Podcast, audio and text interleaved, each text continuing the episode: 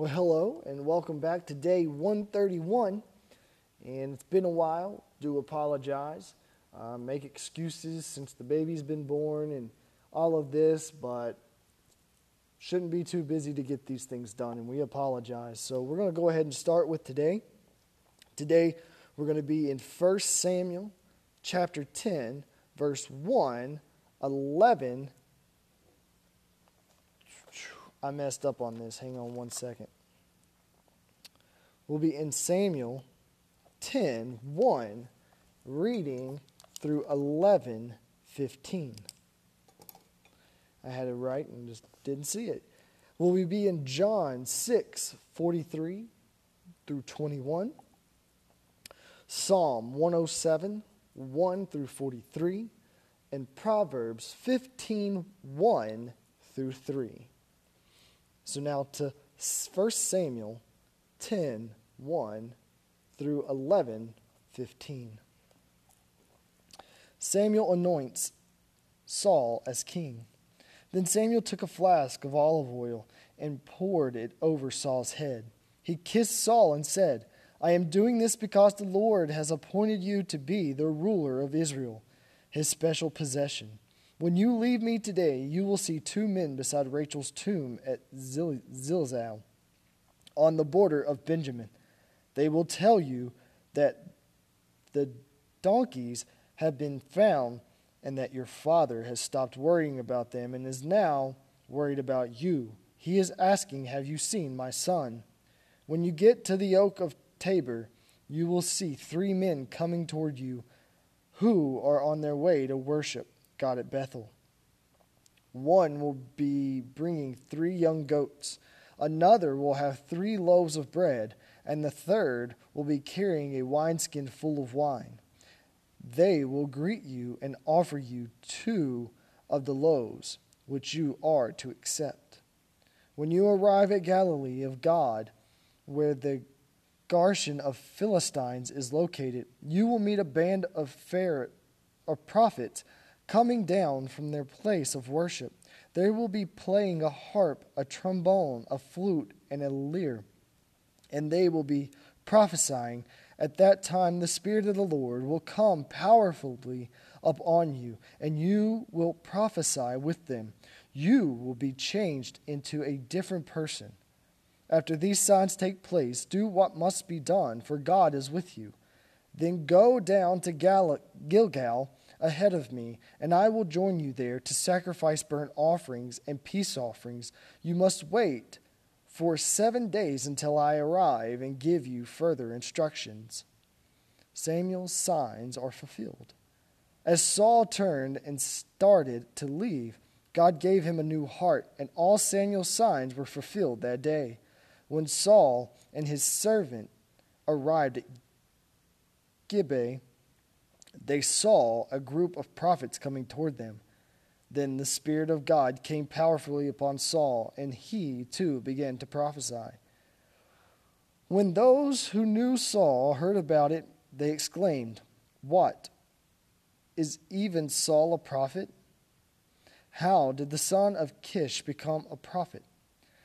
And one of those standing there said, Can anyone become a prophet no matter who his father is? So that is the origin of the saying, is even Saul a prophet? When Saul had finished prophesying, he went up to the place of worship where he had been. Saul's uncle asked him and his servant, We were looking for the donkeys, Saul replied, but we couldn't find them. So we went to Saul to ask him where they were. Oh, and what did he say? His uncle asked. He told us that the donkeys had already been found. Saul replied. But Saul didn't tell him his uncle his uncle what Samuel said about the kingdom.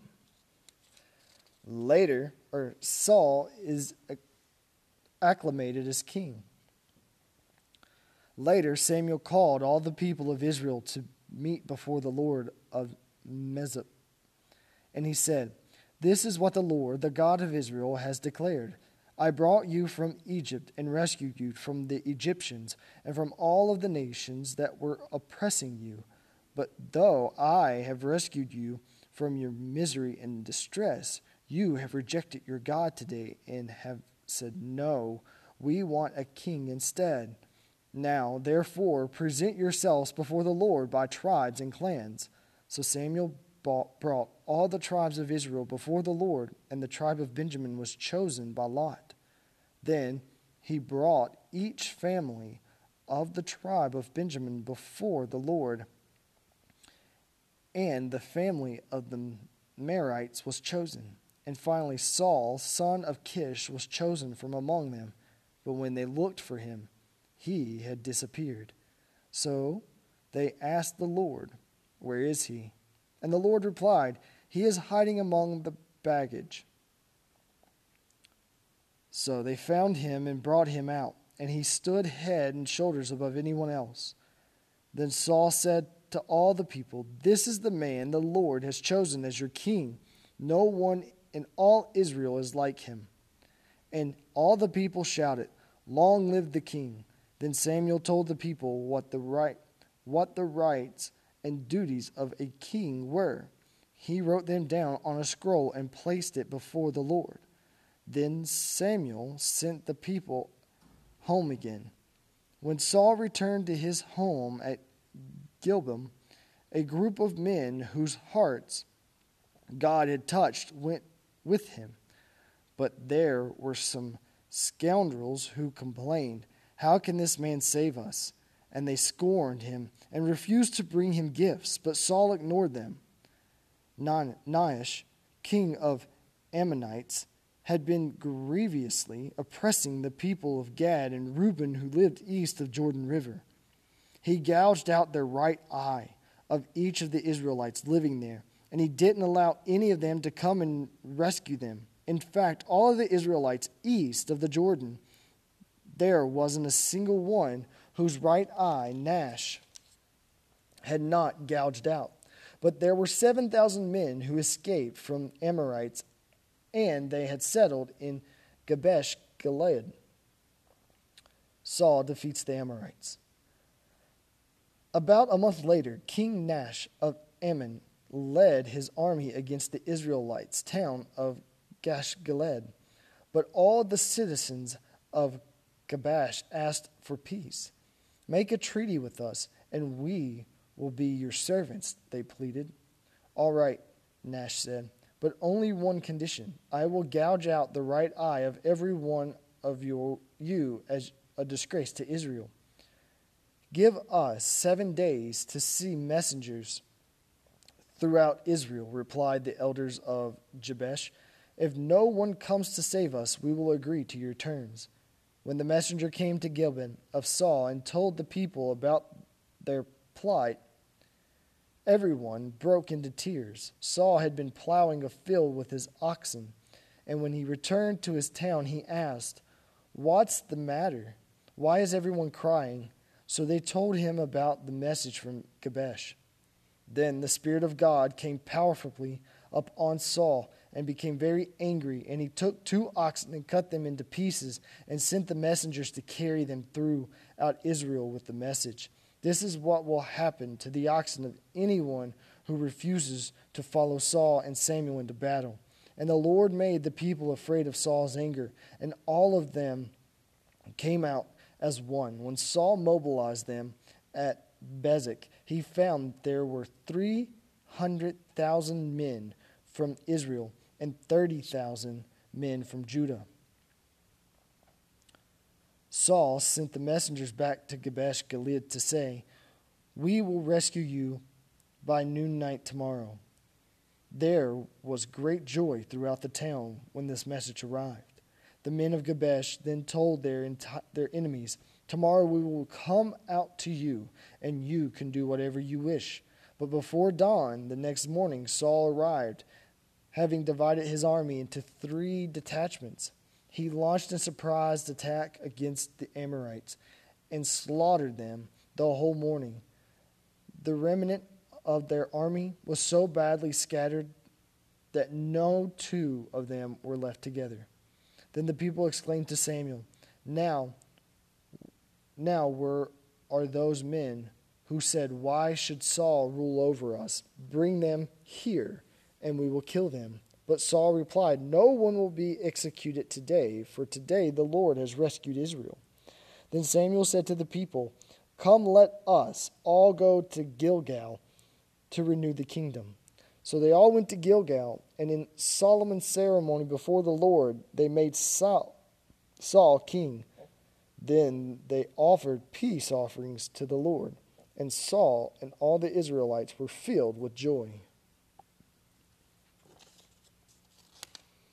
So now we turn to John 6 43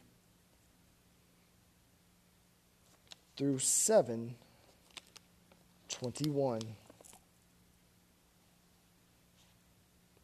Or no, 71.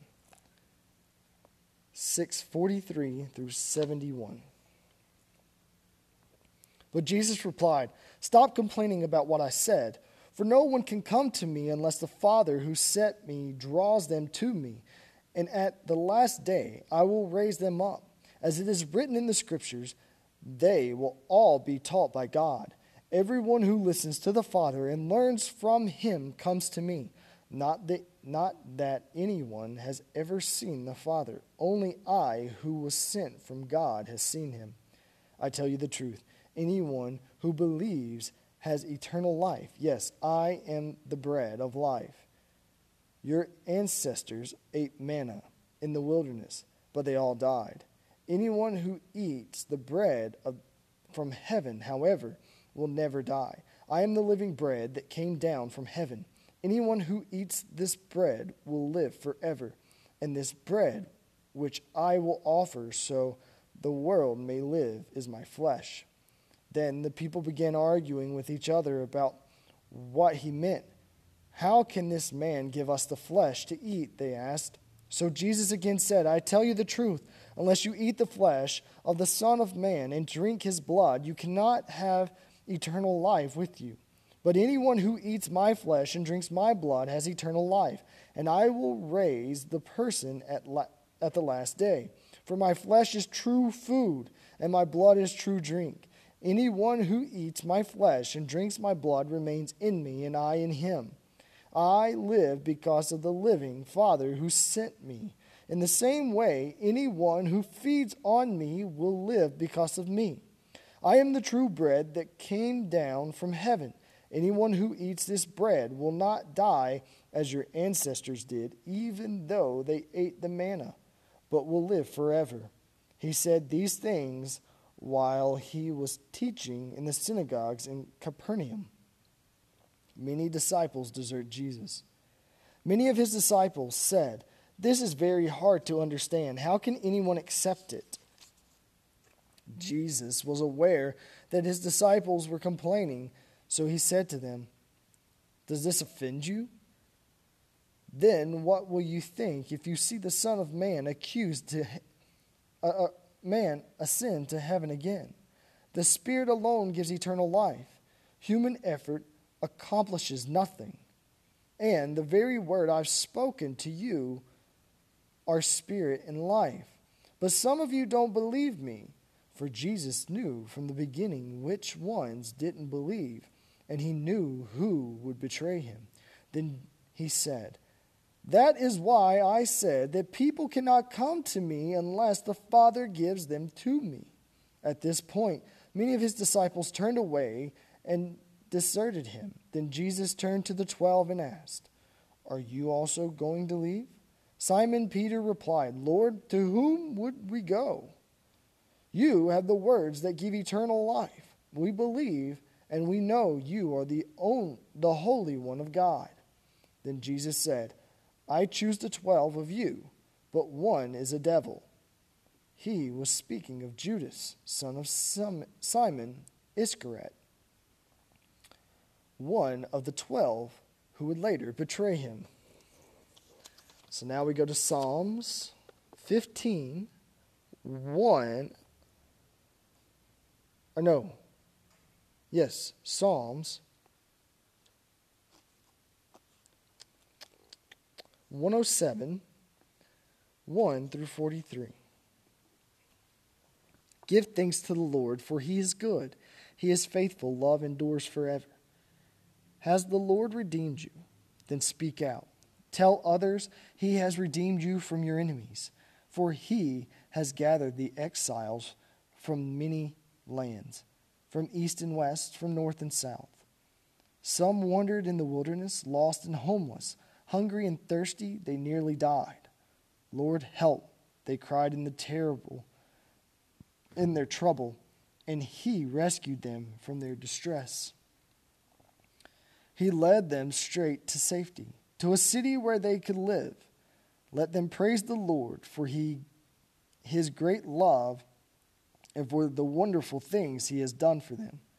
For he satisfies the thirst and fills the hungry with good things. Some sat in darkness and deepest gloom, imprisoned in iron chains of misery.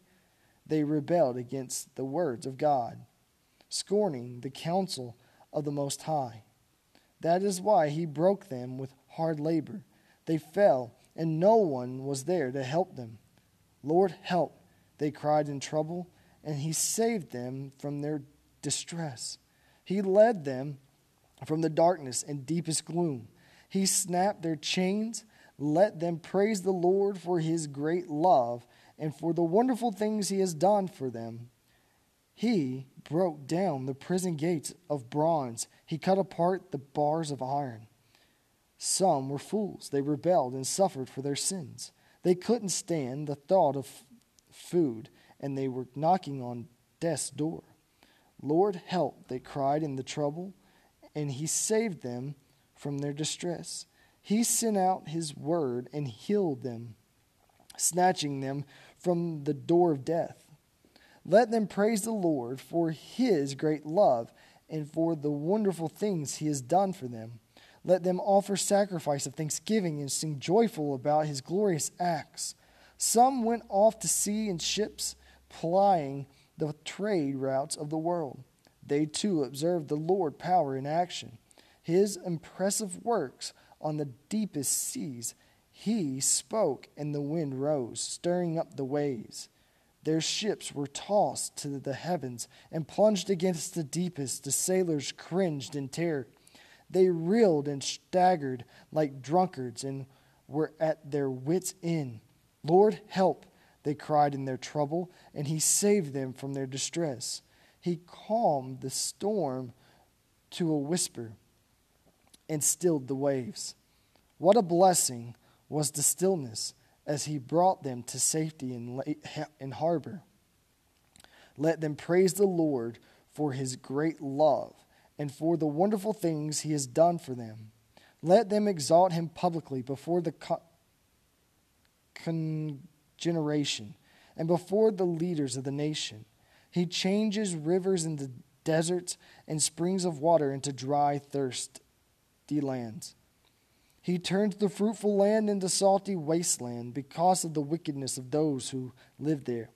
But he also turns deserts into pools of water, the dry land into springs of water. He brings the hungry to settle there to build their cities. They sow their fields, plant their vineyards, and harvest their bumper, bumper crops. How he blessed them. They rise, they raise large families there, and their herds of livestock increase. When they decrease in number and become impoverished through oppression, trouble, and sorrow, the Lord pours competent on their princes, causing them to wander in trackless wastelands. But he rescues the poor from trouble and increases the families like flocks of sheep. The godly will see the things and be glad, while the wicked are struck silent. Those who are wise will take all the, this to heart. They will see in our history to fulfill the Lord. And now to Proverbs 15 1 through 3. Gentle answers deflect anger, but harsh words make tempers flare. The tongue of the wise makes knowledge appealing but the mouth of a fool bleaches out foolishness. The Lord is watching everywhere, keeping his eye on both the evil and the good. And we thank you for today. And remember, this is the word of God for the people of God. Thanks be to God.